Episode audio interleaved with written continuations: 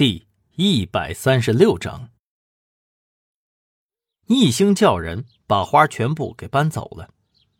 再联想到王芳的老公高血压、心脏病，不得不怀疑这老太婆子在搞自杀。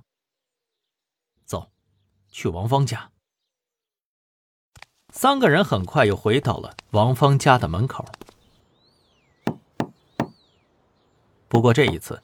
敲门却没有人应答。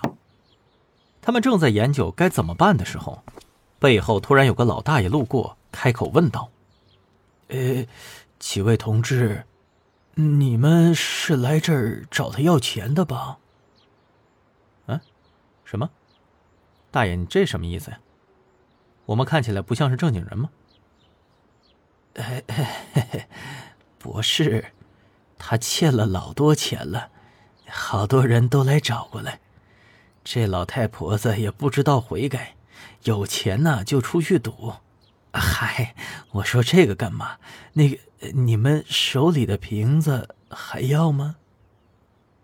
这老大爷说完，也没等他们回答，就哆哆嗦嗦的伸出手，把他们还没喝完的矿泉水瓶子给收走了。师傅，那咱们现在怎么办呢？王芳不在家。要去哪儿找他呀？哼，王旭东，刚才老大爷不都告诉咱们了吗？走吧，我们试试运气。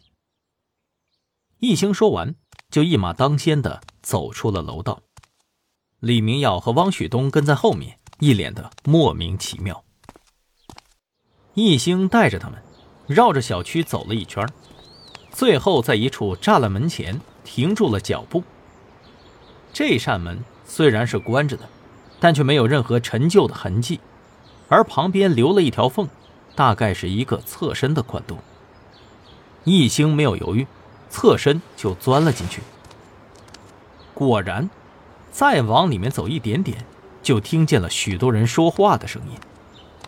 然后，在一处灌木丛的掩蔽之下，一户底楼的阳台开着门，两个大金链子正站在门口抽烟。因为他们三个穿的是便装，所以虽然面生，但是门口两人也没有拦着，而是开口问道：“玩机器还是玩台子呀？头一次来吧？啊？啊，对，呃，我们是王芳介绍过来的，他说留了台子。哦，嘿嘿，我知道，要不然我带你们找他去。”随后，男人摸了摸鼻子。做出了要小费的手势，李明耀也没犹豫，直接拿出了一张毛爷爷递给了他。男人收了钱，转身领着他们上了二楼。二楼是一个个的小包厢，来到了二零八门前，男人指了指里面，说道：“那，他就在里边了。不过别闹事儿啊，只要出了这个门，我就当什么都不知道了。听懂了没有？”什么意思？谁不知道你们是来要债的呀？少装了，他的牌友早就齐了，还留什么台子？男人说完，扬长而去。汪旭东真想直接给他一拳了，都收了钱了，还这么能装。易兴倒是没说什么，他推开了门，发现王芳果然在这里。王芳这一把好像是糊了，脸上十分开心，但是当他看到门口的人以后，表情瞬间就凝固了。哟，王大妈，这些都是来找您的吧？呃，那我就先撤了啊。哎，我也是啊。今天您也赢钱了，你们几位慢慢聊啊。